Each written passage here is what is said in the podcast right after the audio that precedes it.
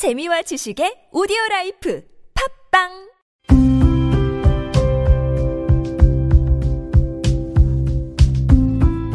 칼럼을 읽어드립니다.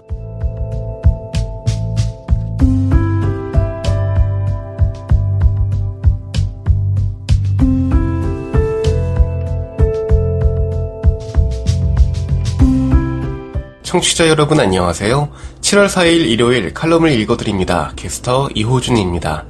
칼럼을 읽어드립니다에서는 여러분과 같이 고민하고 장에게 최신 정보를 담은 글을 골라 전해드리고자 하는데요. 그럼 바로 오늘의 칼럼 만나보시죠.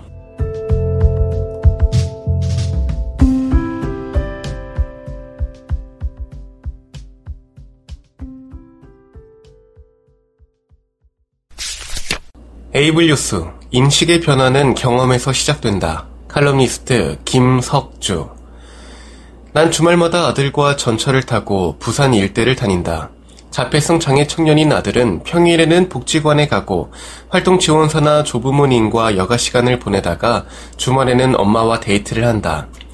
전철 안 노선 안내도에 변경되거나 새로 개통된 역명 스티커가 잘 부착되었는지 혹시 누락된 것은 없는지를 확인하는 것이 아들에게는 중요한 과업인지라 지하철의 각 칸마다 다니며 확인한 후에야 다시 내게로 돌아와 함께 이동한다.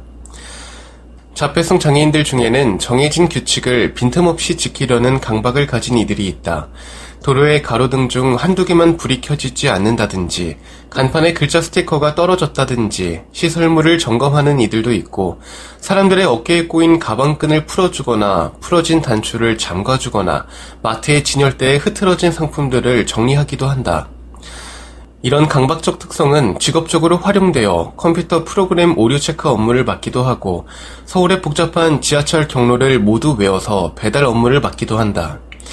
아들의 주말 과업은 몇 년째 매주 오류를 잡아내고 홈페이지 게시판에 내용을 올려서 점검 보수로 이어져 왔다.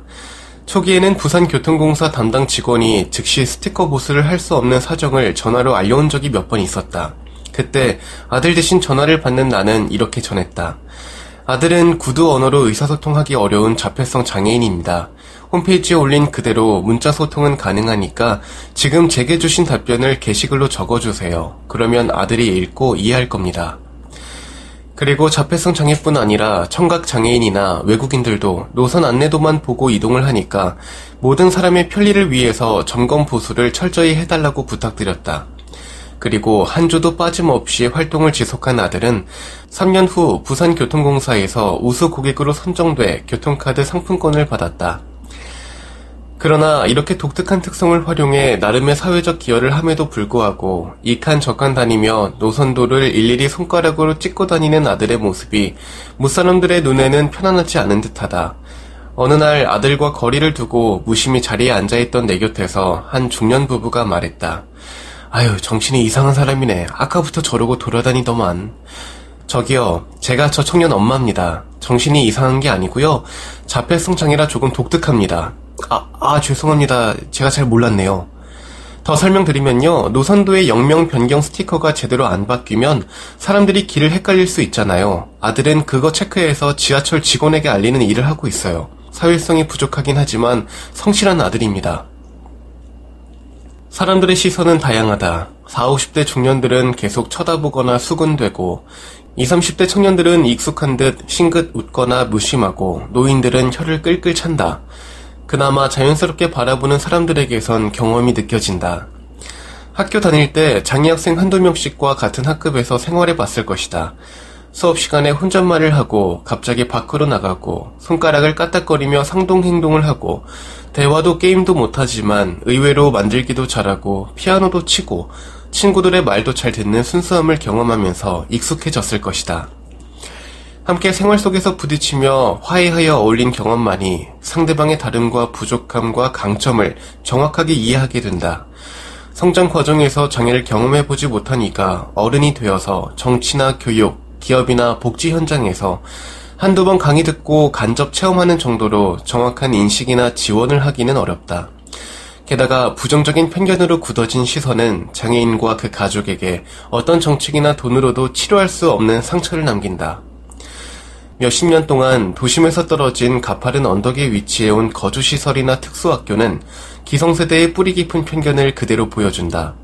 차로 한두 시간을 가야 하는 장애 학생들의 학교를 우리 동네에 짓자고 하면 쓰레기 소각장이나 화장터보다 혐오스럽다며 큰 소리로 거부하는 이들이 아직도 숱하다. 아무리 선진적으로 탈시설 정책을 만들어도 정작 우리 아파트, 마트, 지하철에서 이웃의 눈총들이 연달아 발사될 때 장애인 가족은 방패도 없는 가슴에 총구멍이 뻥뻥 뚫린다.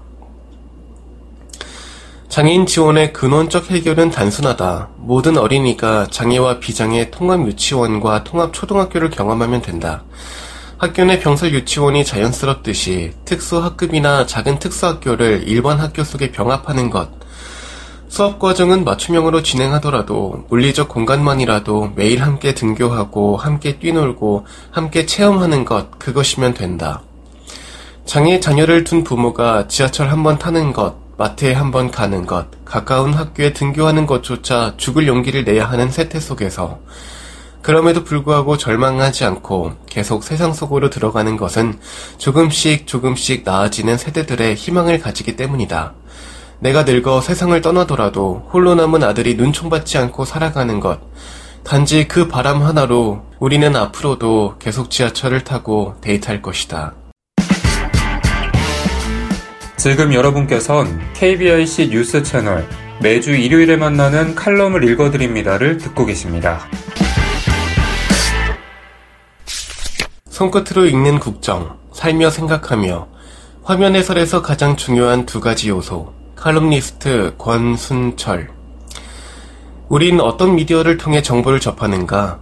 대부분의 시각장애인은 음성 매체를, 비시각장애인이라면 영상 매체를 꼽을 거다. 최근 시각장애인이 영상 매체에서 정보를 얻거나 여가를 즐기는 경우가 많아지고 있다. 음성으로만 전달 가능한 매체는 서서히 사라지는 추세이기 때문이다. 이에 시각장애인은 자연스레 영상에 화면 해설을 넣어달라는 요구를 할 수밖에 없는 상황이 되었다. 국내에 화면 해설이 도입된 시기는 2002년으로 화면 해설이 처음으로 삽입된 프로그램은 전원일기다. 국내에 화면 해설이 도입된 지 벌써 19년이 지났지만 화면 해설이 포함된 영상물이 그렇게 많지 않을 것으로 생각하는 시각장애인도 많을 듯하다. 나 역시 그러하다. 하지만 강산이 두 번 변할 정도의 세월이 흐르다 보니 화면 해설이 삽입된 영상물이 조금씩 늘고 있는 건 사실이다. 드라마에만 국한됐던 화면 해설 삽입 프로그램이 영화, 예능, 뉴스 등으로 확대됐고 온라인 동영상 스트리밍 서비스 넷플릭스는 자체 제작 영상물에 화면 해설 삽입이 의무화되어 있다. 시각장애인이 주인공인 유튜브 영상에서도 화면 해설이 삽입된 걸 보면 격세지감까지 느껴질 정도다. 최근 넷플릭스에서 아주 재미있는 드라마를 발견하고 단숨에 그 드라마를 모두 시청했다. 드라마의 제목은 Move to Heaven, 나는 유품 정리사입니다. 이다. 이 드라마는 국내 1세대 유품 정리사인 김새별의 논픽션 에세이, 떠난 후에 남겨진 것들에서 영감을 받아 만들어진 드라마로 아스퍼거 증후군이 있는 유품 정리사 그루와 그의 후견인 상구가 세상을 떠난 이들의 마지막 이사를 도우며 그들이 미처 전하지 못했던 이야기를 남은 이들에게 대신 전달한다. 유품 정리사라는 직업이 궁금한 데다 인기 차트 상위권에 랭크되어 있어 선택했으나 이 드라마에 화면 해설이 삽입되지 않았다면 선택하지 않았을 거다. 아스퍼거 증후군을 갖고 있어 대인 관계에 어려움을 가진 그루가 갑작스럽게 아버지를 떠나보내고 인생이 꼬일 대로 꼬여 거칠어진 상구를 만나 아버지와 진행했던 유품 정리를 해나가면서 벌어지는 다양한 에피소드는 묵직하면서도 감동적이었다. 이처럼 내가 드라마의 줄거리를 잘 정리할 수 있는 건 화면 해설이 삽입돼 있기 때문이다.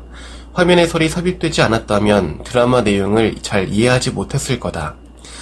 이유는 간단하다. 가령 유품 정리사들이 경건하게 유품을 정리할 때 그루가 유품을 정리하다가 돌아가신 분의 마음을 읽으려고 그 유품에 담긴 것들을 머릿속으로 떠올릴 때 그루가 좋아하는 물고기인 가오리가 담긴 아쿠아리움 장면이 나올 때마다 영상에선 거의 아무 대사도 나오지 않는다. 또한 돌아가신 분의 마음을 읽을 수 있는 유품이 뭔지를 알아차리는 것이 중요한데 화면에 소리 없다면 시각장애인은 대체 이 드라마 뭐가 재밌다는 거야? 라는 반응을 보일 거다. 이처럼 드라마에는 비언어적 표현과 컴퓨터 그래픽, 애니메이션이 다수 포함되어 있다. 화면 해설이 시각장애인의 영상 콘텐츠 시청에 상당히 중요한 부분을 차지하고 있다는 걸 의미한다. 얼마 전 지인이 이런 질문을 던졌다. 지금 내 눈에 펼쳐져 있는 장면만 해도 100개가 넘는데 그 많은 화면 해설을 다 어떻게 할까? 그렇다. 1초 안에 지나가는 60장이나 되는 이미지 안에는 무수히도 많은 장면이 들어있다. 더욱이 화면 해설은 대사가 없는 빈 공간에 넣어야 하기에 화면 해설은 상당히 한정적일 수밖에 없다. 상황이 그렇다 보니까 아무리 드라마를 화면 해설과 함께 즐긴다고 할지라도 놓치는 장면은 부지기수다. 그럼에도 불구하고 화면 해설은 꼭 필요하기에 이런 문제는 해결돼야 한다. 시각장애인 입장에서 화면 해설의 가장 중요한 요소 두 가지를 꼽아보겠다. 이 두 가지만 지킨다면 아마도 시각장애인이 좀 더 유익하고 재미있게 영상 콘텐츠를 즐길 수 있을 것이다. 화면 해설의 가장 중요한 요소 중 첫 번째는 선택이다. 수많은 장면 중에서도 이야기를 이끌어가는 주요 장면이 꼭 있다. 그 장면 중 가장 눈에 잘 띄는 장면을 우선 해설하는 게 시각장애인이 콘텐츠를 이해하는데 큰 도움이 된다. 순간적으로 지나가는 장면이나 멀리 보이는 장면, 눈에는 띄지만 이야기와는 무관한 장면이라면 굳이 화면 해설 대본에 넣을 필요는 없다. 두 번째는 집중이다. 장면의 선택을 아무리 꼼꼼하게 잘한다 해도 화면 해설에서는 이를 놓칠 가능성이 있다. 대사가 없는 한정된 시간 안에 해설을 붙이다 보면 그 이야기를 이끌어갈 수 있는 장면을 놓칠 수 있다는 것이다. 이럴 땐 화면 해설을 읽는 내레이터가 그 분위기를 적절한 톤으로 전해줘야 한다. 영상의 전체적인 분위기를 읽을 수 있도록 분위기에 맞는 목소리로 화면 해설 대본을 전해준다면 시각장애인의 콘텐츠 몰입도는 상당히 높아질 거다. 영상 콘텐츠는 꾸준히 발전하고 있다. 초고속 광랜 속도를 구현할 가능성이 높은 5G, 기가 인터넷보다 훨씬 빠른 속도를 낼 수 있는 10기가 인터넷이 구축된다면 지금보다 더 좋은 품질의 영상이 우리에게 다가올 거다. 화면 해설은 시각장애인에게 필수라는 공감대가 형성돼야 한다. 공감대 형성을 위해서는 영상 콘텐츠에 화면 해설을 삽입해달라는 요구와 함께 화면 해설의 질적 향상이 필요하다는 의견을 남긴다. 좀 더 많은 시각장애인이 화면 해설 콘텐츠를 접하고 화면 해설 모니터링을 적극적으로 할 필요가 있다. 그래야 시각장애인을 위한 화면 해설이 발전하고 더 많은 영상에 화면 해설이 삽입될 것이다. 시각장애인이 영상 콘텐츠를 원활하게 즐길 수 있도록 모두가 노력하길 바란다.